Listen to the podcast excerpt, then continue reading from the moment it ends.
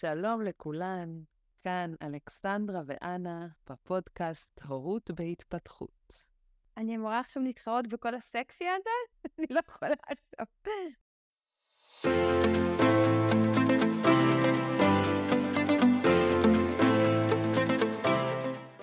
ביקשו מאיתנו לדבר על הנקת פעוטות, ואני רוצה להתחיל מזה שזה כל כך עצוב לי, שיש לנו בכלל את ההבדלה הזאת, הנקת תינוק והנקת פעוט. מבחינת החלב, יש לנו את השוני המהותי ביותר בין קולוסטרום, שהוא בימים הראשונים, לחלב מעבר שמגיע לאחר מכן, ואז יש חלב בוגר. אבל אחרי החלב הבוגר, יש שינויים הדרגתיים לפי גיל, אולי אנחנו נעשה פעם פרק נפרד על זה, אבל הם לא דרסטיים והם לא מתרחשים בפתאומיות בגיל שנה, בום, יש יום הולדת, החלב השתנה. אבל התפיסה של הנקה כבריאה לתינוק, ופתאום זה משהו לא נחוץ ואף מזיק ומיותר, מכירה את זה טוב לפרה ולא לעגל? זה קיים, וזו תפיסה שפוגעת גם בתינוקות וגם באמהות. אז אספתי כל מיני שאלות בהקשר של הנקת פעוטות, ואני אשמח לשמוע מה דעתך עליהן. והשאלה הראשונה היא, למה את עושה את זה לעצמך? ושוב, כהרגלנו בקודש, אנחנו חוזרות לנקודה הזאת של הניסוח שמקפל בתוכו כל כך הרבה הנחות סמויות ודפוסי חשיבה לא מיטיבים. כשאנחנו שואלות שאלה כמו למה את עושה את זה לעצמך, מן הסתם ההנחה היא שאת עושה לעצמך משהו מזיק, נכון? יותר מזה, שאת עושה משהו לעצמך. זה אומר שהפעולה שאת עושה נשפטת אך ורק מהפרספקטיבה הצרה הזאת של אה, נעים לי, לא נעים לי. אין עוד שיקולים חוץ מזה. לא יכול להיות שיקול שגובר באותו רגע על הנעים לי, לא נעים לי. בא לי לתת לך את התשובה שלי, שזו ללא ספק תשובה שמגיעה מהמוח הפרימיטיבי שלי, מהמנגנון של fight, כי הדרך שבה השאלה הזאת נשאלת, לרוב זה מאוד מתריס, מעצבן, כי אף אחד לא תקבל יפה את השאלה מהצד השני, כן? אם אני אשאל אימא שנותנת בקבוק, למה את עושה את זה לעצמך? זה יראה מאוד מוזר, נכון? אז התשובה שלי היא שאני עושה את זה, כי כנראה אני אוהבת את זה. כי זה, שזו הענקה, היא עוד ביטוי אהבה ביני לבין הפעוט שלי, או ביני לבין הפעוטה שלי. בנוסף לכל החיבוקים ונשיקות ומשחקי רדיפה ויאבקות ומילות אהבה, זה לא משהו שאני עושה לעצמי. וכן, זה לא תמיד כיף, זה לא תמיד ממלא באנרגיות, אבל זו עוד דרך שלי לומר לילדים שלי שאני אוהבת אותם, ועוד דרך שלי לתת מענה לצרכים שלהם.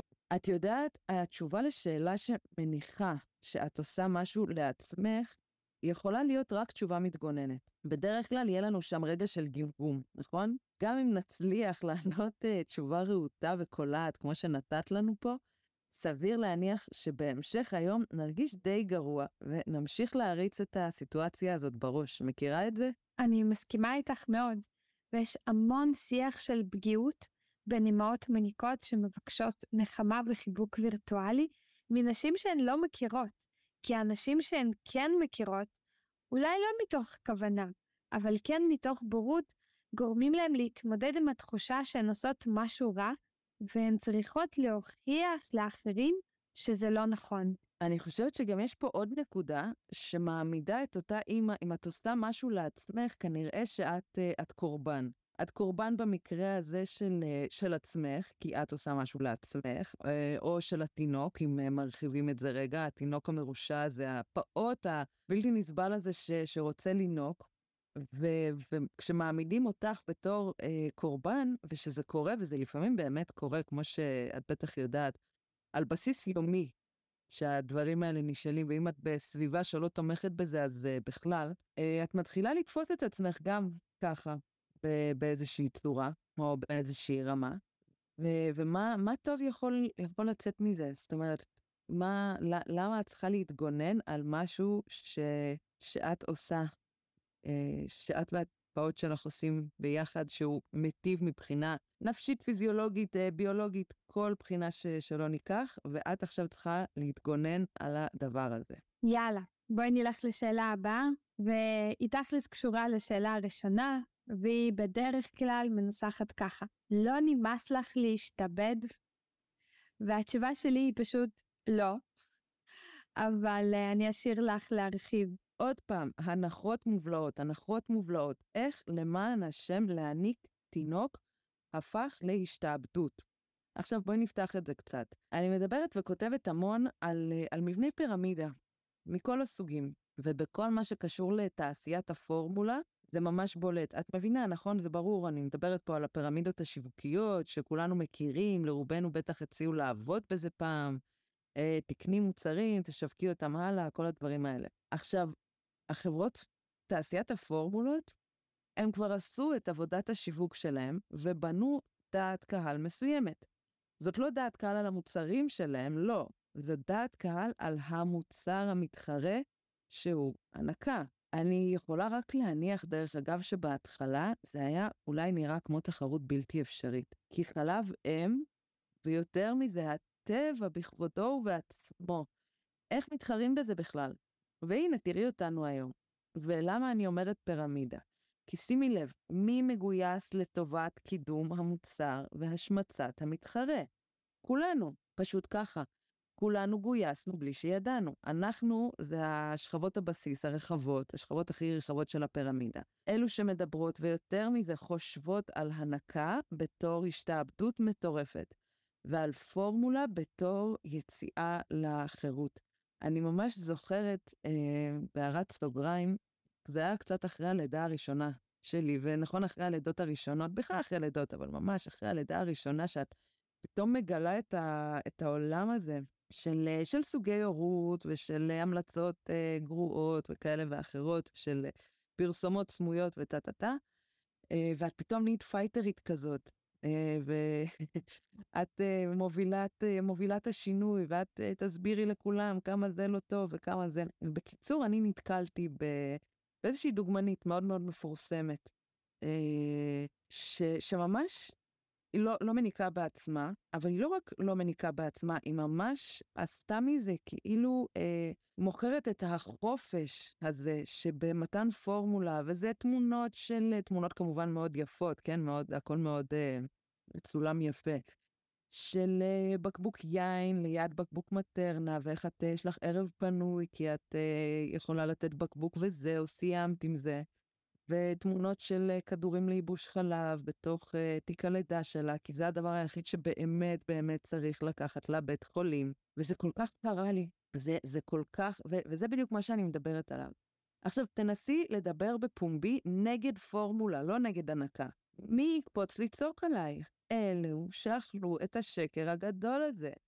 כל אלו משרתות את הנורמה, מאפש... שמאפשרת להמשיך למכור.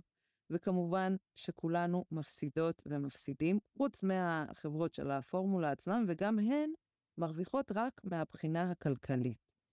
אז בואי, בואי נמשיך למשפטים שבכלל שורפים לי את הפיוז. Uh, המשפט הבא הוא, אם הוא אומר ציצי, הוא כבר גדול מדי לנהוג. אלוהים ישמור כמה שמעתי את זה, גם ממלה וגם ממיתן. ויצא לי לשמוע את המשפט הזה ממש ב- בלייב, אוקיי? וזה היה באחד הלייבים, אה, אני לא זוכרת איפה עשיתי אותו. עשיתי אותו עם איתן עליי, ופשוט פניתי לאיתן, לדעתי הוא היה בן שנתיים, שנתיים וחצי בזמנו, ואני אמרתי לו, איתן, אתה גדול מדי לנהוג? בסוף הוא הסתכל עליי במבט מוזר כזה, מה אני פתאום שואלת? ועושה לי, לא? זאת יודעת, זו נקודה מעניינת. כי למה בעצם? אני אגיד לך למה. כי מבחינתנו, מאיזושהי בחינה, מהרגע שפעוט התחיל לדבר, זהו. יצור רציונלי ובוגר לחלוטין שאפשר וגם צריך לפנות לרציונל שלו. עכשיו, זה לא עובד ככה במציאות, נכון? זה ברור לנו. לא ככה אנחנו מתבגרים. כמה אנשים מבוגרים את מכירה שסוחבים איתם התנהגויות של גן, של בית ספר יסודי, של גיל ההתבגרות. לא ככה זה עובד, זה לא מהרגע שהתחלנו לדבר. מהשכנועים שהוא גדול מדי, אנחנו מגיעות לשכנועים שזה רע עבורנו. מכירה את זה? לדוגמה, לא חבל על החזה שיפול? עכשיו בכנות, חבל. אני ממש אהבתי את החזה שלי לפני ההיריון, אבל זה הקטע, אני בחרתי, במרכאות, כן, שהחזה שלי ייפול, כשאני בחרתי להתבגר, או שזו מילה יפה לי להזדקן, נכון? להיכנס להיריון, להיכנס להיריון בפעם השנייה, ואני בינתיים לא בחרתי לעשות ניתוח שיהפוך את התהליך. ואני מתבאסת גם על כל השומנים שהתווספו על הבטן שלי. הייתה לי בטן, בטן זה המקום שהכי התגאיתי בו, וכשאני שחיתי היו לי אפילו קוביות בבטן, אבל לא מוגזם, יפה כזה. ואני מתבאסת על הצלקת שלי מהקיסרי, ועל הקמטים. יש לי פתאום קמטים uh, סביב העיניים, לא ידעתי, לא שמתי לב, ופתאום ראיתי אותם מופיעים. ואני מתבאסת על נקודות חן ושערות באף שצמחו לי. אבל איך זה קשור להנקה? וואו, יש פה כל כך הרבה נקודות, אני, אני בכלל לא יודעת ממה להתחיל. סתם, בטח שאני יודעת. בואי נתחיל מהאובססיה שלנו לנראות, לאיך הגוף נראה. וכמובן שיש מגוון מאוד מאוד מצומצם של אפשרויות. הגוף שלנו צריך להיות חלק, נכון? צריך להיות חלק, צעיר, ושהכול יעמוד, יהיה זקוף ועומד. עכשיו, זה לא עובד במבחן הזמן, כי זה לא יכול לעבוד במבחן הזמן.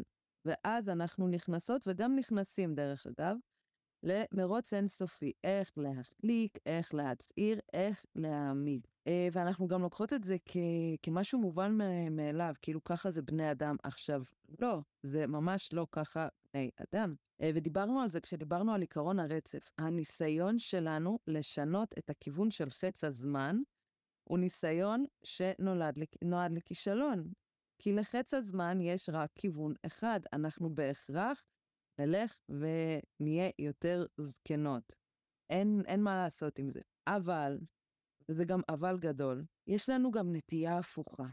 יש המון דברים שיש מה לעשות לגביהם כדי לשפר את איכות החיים שלנו, לא, לא נראות עכשיו. איכות החיים שלנו. את איך שאנחנו מרגישות, איך שאנחנו חיות. אה, למשל, התזונה שלנו, היא לא חייבת להיות מורכבת ממוצרים מעובדים, מקמח לבן, מכמויות הזויות של אה, סוכר. על צבעי מאכל בכלל אני לא מדברת, אלוהים שישמור. רעל, בוא נאכל אבקת כביסה, למה לא? אנחנו לא חייבות את החטיף הזה, הממתק הזה, הקפה הזה, וכולי וכולי, כן? מהכיוון ברור. כל אלו הם בדרך כלל ניסיונות בכלל לענות על צורך כלשהו, בלי באמת לראות אותו, בלי באמת להבין מה הצורך הזה. ולפעמים זה לא צורך, אלא חוסר מודעות. גזירת גורל, כי איך אפשר אחרת? אז מה נאכל? נכון? יש את השאלה הזאת, אם הילדים לא אוכלים שטויות, אז מה הם אוכלים? הם לא מוכנים לאכול שום דבר חוץ מממתקים. וואלה, אפשר אחרת. ומעט מאוד דברים הם באמת גזירת גורל. עכשיו, יש גם שאלות שמגיעות ממניקות, ואלה שאלות שאני כן אוהבת, וגם אני טעיתי לגביהם בעבר, כשאלה הייתה ממש קטנה, ועוד לא ידעתי איך זה יהיה. אה, ואחת השאלות זה, לדוגמה, הוא לא נושך אותך, ולמה זו שאלה חשובה? כי יש כאלה שחושבות שכל התינוקות נושכים, או אם התינוק נושך, אז אין מה לעשות לגבי זה. אבל רובנו יודעות שתינוק יכול לנשוך את הפטמה גם בגיל חודשיים. אני חושבת שאלה נשכה אותי בשבוע הראשון לחייה. זה היה הכי כואב, כי אני עוד לא ידעתי מה עושים עם ההנקה הזאת, ואיך מחברים כדי שהיא לא תנשך. אה, וזה כואב ממש. זוכרת את התופעה של הפטמה בצורת ליפסטיק? במיוחד בימים הראשונים, כשיש להם פה קטן או לשון קשורה? זה כואב רצח. וגם כשהם שורטים זה כואב, וגם כשהם בועטים במשחק או בטנטרום. אז מה הפתרון שלנו? לא לחבק? לא לשחק? כדי שהם לא ישרטו ולא יבעטו בנו בטעות? הפתרון היותר הגיוני זה שאנחנו נלמד אותם.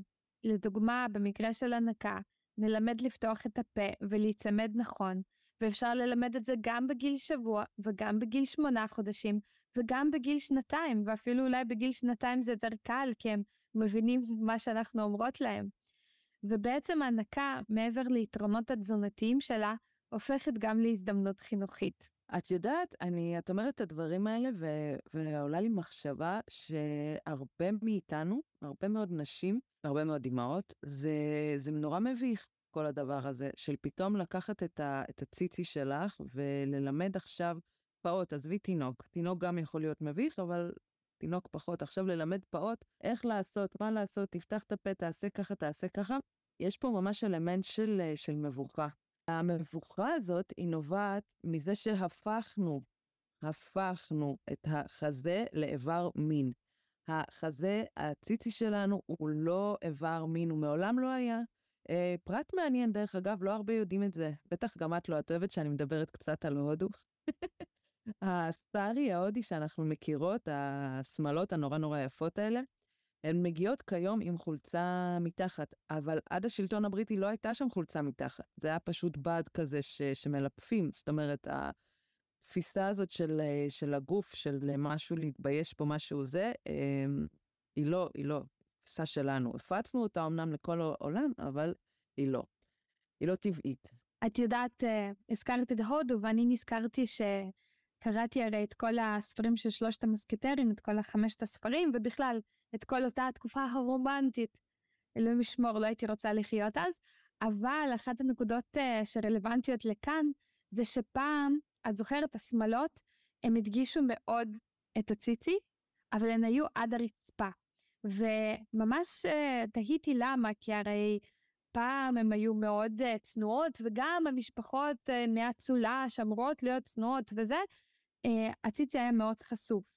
ובעצם, אם אישה רצתה לפלרטט עם גבר ולהראות לו שהיא מעוניינת בו, היא הייתה מרימה קצת את החצאית ומראה לו את הקרסול. זה היה החלק המיני והחלק ה... לא יודעת, רומנטי-סקסואלי של אישה, ולכן הן החביאו את הקרסוליים שלהן, והשמלות היו עד הרצפה. כלומר, זה אסור לעשות. לחשוף את הציצי, זה היה מותר, ותחשבי שעכשיו זה לגמרי הפוך. כלומר, כל הדברים האלה הם פשוט תרבותיים, וכמובן לא לקרסול ולא לציצי, אין קשר לאיבר מין. ביפן, דרך אגב, זה הצוואר, את יודעת, ביפן הקלאסית, הצוואר, ל- לראות צוואר של אישה, זה כאילו ה... זה המקום הסקסי, זה האיבר המושך, ה... את מרימה את ה... תוספת את השיער למעלה כדי לחשוף את הצוואר, זה שיא הפלירטוט, כאילו. תחשבו רגע עכשיו, באמת, כאילו אנחנו זורקות פה אה, עובדות שנשמעות קצת כמו רכילות, אבל זה, זה מעניין עד כמה הנורמות האלה, אנחנו תופסות את זה בתור, לא, אבל ציצי זה באמת. אבל זה באמת, וכמה יש שיגידו לך, אבל יש את העניין של הפטמה, וזה מפריש אוקסיטוצין, ובזמן uh, מין וטה טה טה. הכל נכון, בסדר, אבל זה עניין תפיסתי שלנו. החזה שלנו לא נועד לזה, הוא נועד כדי להאכיל. טוב, בואי נגיע לנושא השינה, כי איך לא?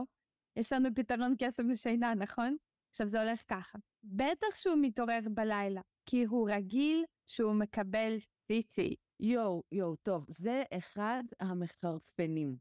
בבסיס שם עומדת בסך הכל ההנחה שציצי זה איזה פרס, לא צורך ביולוגי בסיסי, ושההתעוררויות בלילה הן טעות חמורה של התינוק, ולא דפוס השינה הנורמלי, נכון? וכמה פעמים מדברים על זה שאם תפסיקי להעניק, דרך אגב, בכל גיל, תפסיקי להעניק בגיל שלושה חודשים, הוא יפסיק להתעורר. פעם מישהי נתנה לי את ההשוואה של לתת ציצי בלילה זה כמו שייתנו לך 100 דולר כל פעם שאת מתעוררת. כאילו ייתנו לך מוטיבציה להתעורר.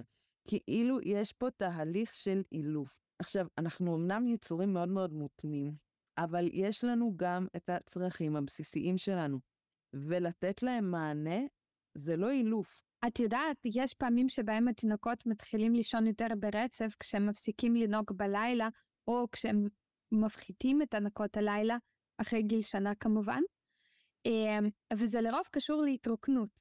כן, למעגל הזה שהוא יונק, ואז הוא צריך להתרוקן, ואז הוא מתעורר מזה, ואז הוא יונק כדי להתרוקן עד הסוף ולהירדם. עכשיו, זה מזכיר לי שאנחנו צריכות לצלם פרק על פשפושים, וכבר אספתי מלא שאלות, אז אנחנו צריכות לקבוע זמן, ואולי אנחנו נרחיב על הנושא הזה שם. אבל ההנקה עצמה היא לא הסיבה להתעוררות.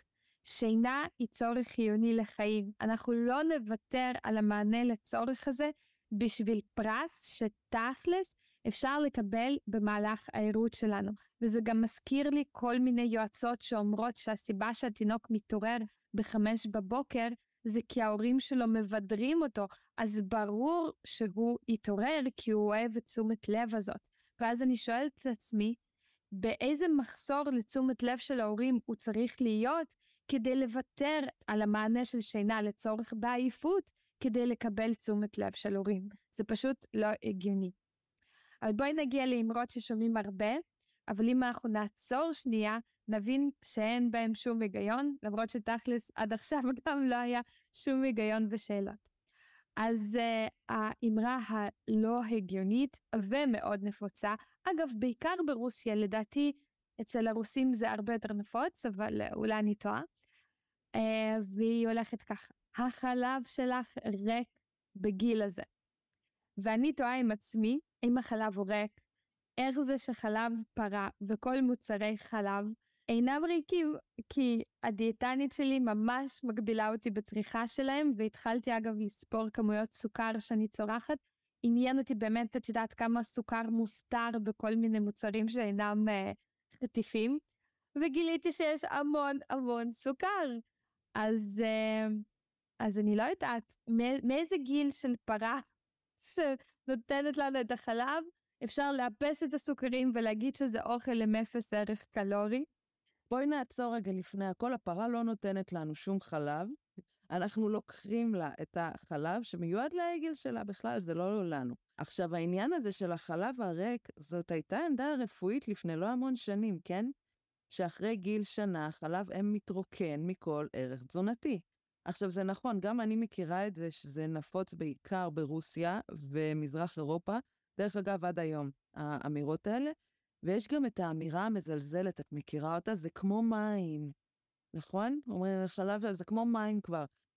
ברוסיה לא ברור ממתי ואיך זה קרה, אבל מאוד מאוד מזלזלים בשתיית מים. ואני חושבת, דרך אגב, שזה אחד הדברים שהופכים את האוכלוסייה שם לכל כך כל כך חולה. והמסקנה הנדרשת פה בעיניי היא, תיזהרו כשאתן מגבילות את ההורות שלכן, או בכלל את תפיסת עולמכן על מדע. המדע של היום זה השטויות של מחר. קודם כל זה ברור שאם שותים הרבה אלכוהול לא צריך מים, נכון? כי אלכוהול מכיל מים?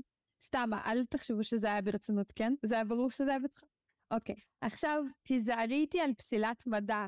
טוב, אני אוהבת מדע, אבל צריך לדעת לקרוא מחקרים ולדעת מי עומד מאחוריהם, וגם כמעט לכל מחקר חשוב יש ביקורת עמיתים, ואז צריך לקרוא גם אותה, ואם אין ביקורת עמיתים, אז אולי המחקר הזה לא היה כזה חשוב מלכתחילה. אה, ובאמת להבין שהרבה מהמלצות רפואיות של פעם, הן לא היו מבוססות על מחקרים בכלל, אוקיי? אז יש הבדל בין אה, תפיסת עולם שמושתתת על המלצה של רופא, או מחקר שהייתה עליו ביקורת עמיתים טובה. אז אה, בואי נדבר ככה ברצינות. כי זה לא עניין של דעות, זה עניין של עובדות. אה, ולמי שלא מכירה, אז היו מספר מחקרים מעניינים בנושא, אה, ממש משנות 2000, 2001, 2005, 2016, 2018, זה המחקרים הגדולים שאני זוכרת, ומי שירצה כמובן יכול לפנות אליי ואני אתן את השמות של המחקרים האלה. אז מה המחקרים האלה גילו?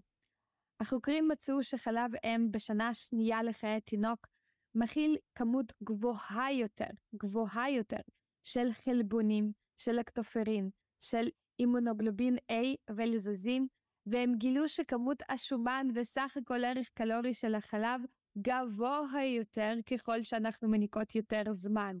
לא נמוך יותר, לא מים, גבוה יותר, וגם לא חסר ערך קלורי ולא רק סוכר, כי דווקא כמות השומן עולה וכמות החלבונים עולה. מבחינת קלוריות, בשנה השנייה לחיים, החלב מספק כשליש מסך קלוריות שהתינוק צריך. זה ממש רחוק מלהיות ריק, שליש זה המון. עכשיו, הוא מספק כ-40% מהחלבונים שהפעוט שלנו צריך, כמעט 40% מכמות הסידן, כ-75% מוויטמין A ומעל 90% ויטמין B12.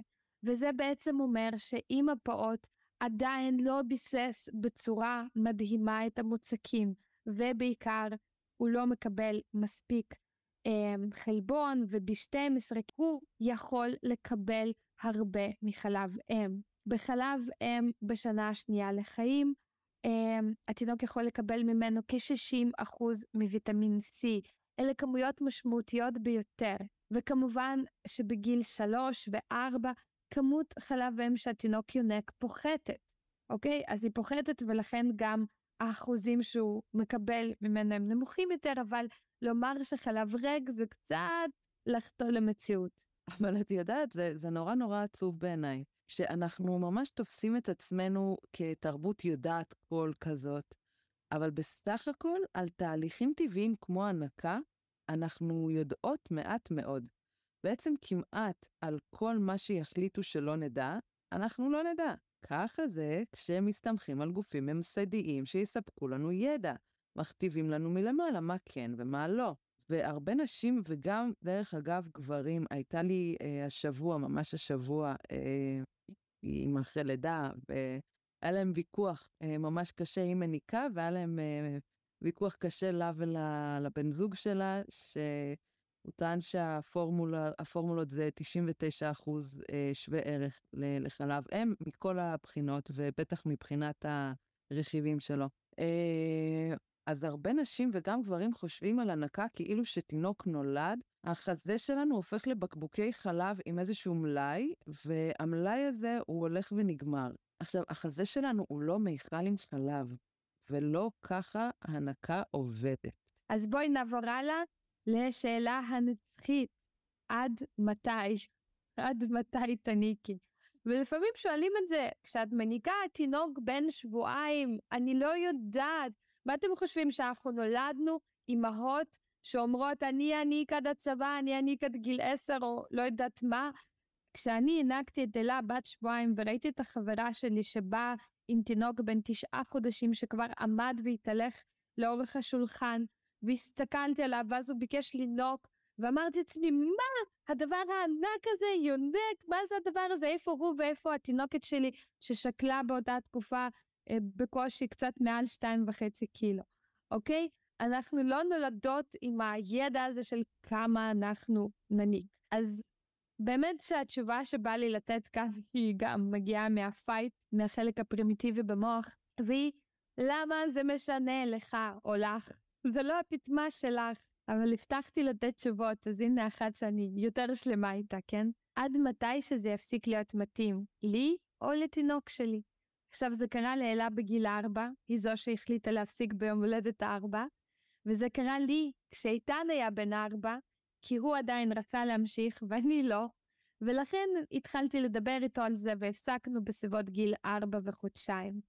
ואני יודעת שאלה מספרים שנשמעים קצת פסיכיים, הזויים, להרבה אנשים שמתארים לעצמם איזה ילד בן ארבע, יונק יום ולילה צמוד לאימא שלו, נדבק אליה ולא יודעת מה, אה, פושט אותה מכל חולצה וכל הזמן יונק. אבל באמת שבמציאות מדובר בדרך כלל בהנקה אחת או שתיים, והן יכולות להימשך חמש שניות או כמה דקות, והרבה פעמים זה לקראת השינה או בבוקר כשמתעוררים, וזה מרגיש טבעי, וזה מרגיש מתאים ונכון לכל הצדדים שמעורבים בסיפור, לא למי שבחוץ. ובאמת שאם היו מספרים לי על כך שאלה תינק עד גיל ארבע כשהיא נולדה, אני הייתי צוחקת ואומרת שהאישה הזאת שמתכננת להעניק אותה עד גיל ארבע, היא משוגעת לגמרי. בקיצור, עד שאתם לא שם, קשה להבין את זה ולקבל את זה. וזה בעיקר כי זה לא הנורמה החברתית שלנו. את יודעת, את הזכרת לי עכשיו, באחת הפעמים שהייתי בנפאל, הייתי תמיד מסתובבת באזורים הלא מתוירים. וישבתי עם, ה, עם אנשים באיזה כפר, בהימאליה, ויצאו ילדים, חבורה של ילדים, אני לא יודעת אפילו מאיפה הם חזרו, אבל ילדי, כאילו גילאי גן, בוא נגיד 4-5. ו- ואחד הילדים פשוט תוך כדי ריצה עם החברים שלו עצר ליד אמא שלו, לקח שלוק מהציצי והמשיך לרוץ עם כל הילדים. ואני צריכה את עצמי יושבת, וואו, מצד אחד זה היה נראה לי כאילו הזיה, הילד רץ, מה הילד רץ קשור ללינוק?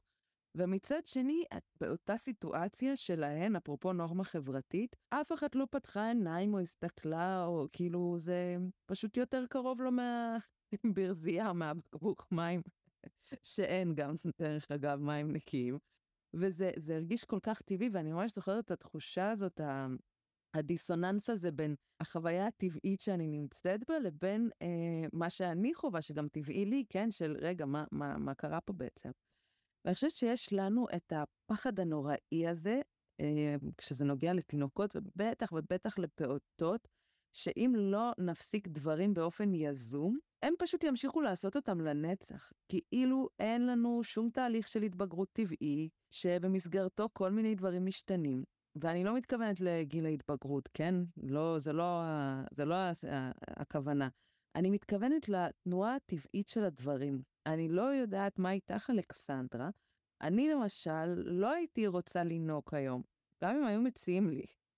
אני גם לא כל כך מעוניינת לשחק בבובות יותר, ו- ואני גם לא נוטה לחטוף דברים מידיים של אחרים, לרוב. עכשיו, זה לא כי חיברתו אותי וסיפרו לי פעם אחרי פעם שלא עושים ככה. זה פשוט כי לכל גיל יש את הדברים שמתאימים לו. וואי, עכשיו הכנסת לי כמה תמונות לראש. אנה שמחפשת הנקה, לא אנה שחוטפת דברים מהידיים, עם צעקה, זה שלי. טוב, אז ביחד עם השאלה הזאת עד מתי, הרבה פעמים מגיעה השאלה, את בטוחה שזה בריא שיזכור את עצמו יונק? ואת יודעת, יש הרבה אמהות שפונות אליי בפרטי, כי הן מתביישות, והן לא רוצות דיון שיקטול אותן. והן שואלות, תגידי, אני נהנית מהנקה והוא נהנה מהנקה, אבל הוא כבר בן שנתיים, כן? כבר, זו תמיד המילה הזאת שנכנסת לשם, הוא כבר בן שלוש. את בטוחה שאני לא שורטת אותו פסיכולוגית והוא יזכור את עצמו יונק? עכשיו, כמו שאת מכירה אותי, אני סקרנית, ושאלתי בהרבה קבוצות הנקה על הנושא הזה, ולצערי, מכל הסקרים שעשיתי, רוב הילדים לא זוכרים את ההנקה, גם אם הם ינקו עד גילאי 5 ו-6, שזה קצת מבאס, כאילו מה, אני סתם עבדתי כל הזמן הזה? ממש מעט זוכרים, ואני רשמתי לעצמי כמה מהזיכרונות האלה, ואני ככה אקריא לך אותם. הייתי חוזר לאמא וקופץ לזרועותיה, לוקח שלוק חם. היא הייתה כל כך חמה, והיה לה ריח של אמא.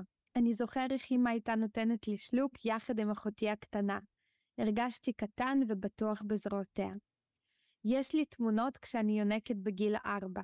אני כבר לא זוכרת, אבל המבט של אמא שלי ממיס אותי כל פעם מחדש.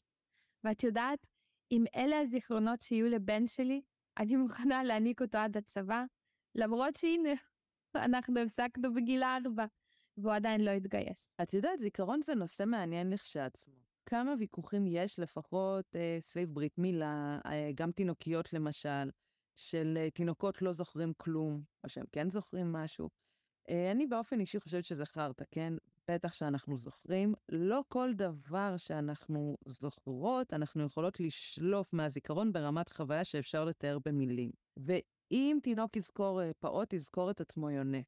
נקודת המוצא כאן זה שההנקה היא משהו סוטה או לא נעים, או מקור לבושה, או משהו מביך, ובכל מקרה עדיף שילדים לא יזכרו את זה. כמה רחוק הלכנו. השלב הבא כנראה יהיה לעודד קיסרי, כדי שילדים לא יזכרו חלילה שהם יצאו מהווגינה, נגיד וגינה ולא אה, כוס של האימא שלהם. באמת. טוב, בואי נחזור להאשמות. את משדרת לו מסר שהוא עדיין תינוק. שמעת את זה? אמרו לי את זה בהקשר של איתן, הוא בדיוק היה בידיים שלי בחיבוק, אז הוא באמת נראה כמו תינוק יונק, כי הוא ינק, ואז שחררתי אותו לחופשי, או יותר נכון, הוא, הוא השתחרר ורץ לחקור את המקום. אז קודם כל, נכון, אני משדרת לו שהוא תינוק, כי הוא תינוק. תינוק, ההגדרה של המילה הזאת, את יודעת, שוב, לקחתי את עצמי לגוגל, וההגדרה של המילה תינוק הוא ילד שיונק. הילד שלי יונק, הוא תינוק. תינוק לא נגמר בגיל שנה. ויחד עם זאת, הוא הוריד חיתול בגיל שנה ועשר, ואם הייתי נותנת לו זה היה קורה לפני, אני מצטערת, אנה, אנחנו עוד נגיע לפשפושים, אבל לא היה לי כוח לזה. ואין לו מוצץ, והוא לא שותה מבקבוק, שזה גם, נכון, אטריבוטים כאלה של תינוק. והוא רץ וקופץ ורוכב על קורקינט מגיל שנה וכלום, והוא התחיל קארטה בגיל שלוש, למרות שגיל ההתחלה של החוג הזה אה, הוא חמש, אבל הסנסי אמר שהוא ממש מפותח אה, מוטורית. וכל זה בזמן שהוא עדיין ינק. ואם לדבר ברצינות, איך יכול להיות שהנקה, שבעזרתה לא רק שרדנו כמין אנושי, אלא התפתחנו והגענו לאיפה שאנחנו היום. כי אתם זוכרים, התמ"ל נוצר לפני ממש מעט זמן. איך דווקא הנקה היא זו שתגרום לעיכוב התפתחותי. הכל נכון, אין לי שום דבר להוסיף פה. יאללה, אולי יהיה לך מה להוסיף על המשפט הבא. על ההפחדה הזאת את שמעת? את תסריטי אותו מינית. אה, הנה עוד תפיסה בסיסית שצריך לערער. ציצי מעולם לא נתפס כאיבר מיני. האמת שאני לא יודעת אפילו מתי זה התחיל, אה, אני מניחה שזה קשור ישירות לכנסייה הקתולית, כמו רוב הרעות החולות, נכון? שחופרים קצת בהיסטוריה של אירופה, זה בגלל הכנסייה הקתולית. אבל uh, זה נושא שמעניין לבדוק אותו לעומק. יש גם עקיצות רגשיות. זה לא אוכל, זו הנקה רגשית בעיקר בשבילך. עכשיו, כבר ראינו את הגושפנקה המחקרית, נכון? שההנקה היא גם הזנה וגם תמיכה במערכת החיסונית, והיא מקילה על כאבים כי יש בה משככי כאבים, והיא מענה גם לרעב וצמא, אבל גם לרגש. בוודאי היא מענה לרגש שלי, אבל היא גם מענה לרגש של התינוק. אבל עזבי שנייה את הרגשות של התינוק. לרגשות שלי יש משמעות, משמעות ומקום. ההנקה מתבצעת בדיאדה. היא לא רק של תינוק ועבור התינוק. נכון, היא גם בשבילי, וזה בסדר גמור לעשות דברים לרווחה שלי. ואז נשאלת השאלה, למה אומרים uh, שאני עושה את זה לעצמי? ולמה אני משעבדת את עצמי? כי זה טוב לי וזה טוב לו. וואי, את מכירה את הביטוי, הפרה רוצה להעניק יותר משהעגל רוצה לינוק? עכשיו, בחיי, אם הייתה תחרות של ביטויים מטומטמים, אז הוא היה מרוויח ביושר את אחד המקומות הראשונים.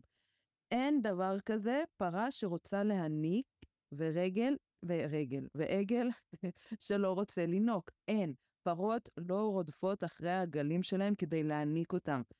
אני חושבת שהנקודה החשובה שאיתה אפשר לסכם את כל הפרק הזה, היא, היא מה שאמרת בסוף.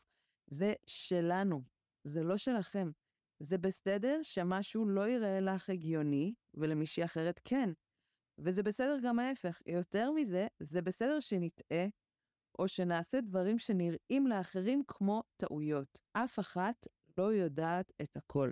אני מאחלת לכל אחת מכן להעניק כמה זמן שהיא מרגישה שעושה טוב לה ועושה טוב לתינוק שלה, מבלי לתת לסביבה להגדיר כמה זה נכון להעניק, בין אם זה חודש, שנה או שנים. להתראות. להתראות.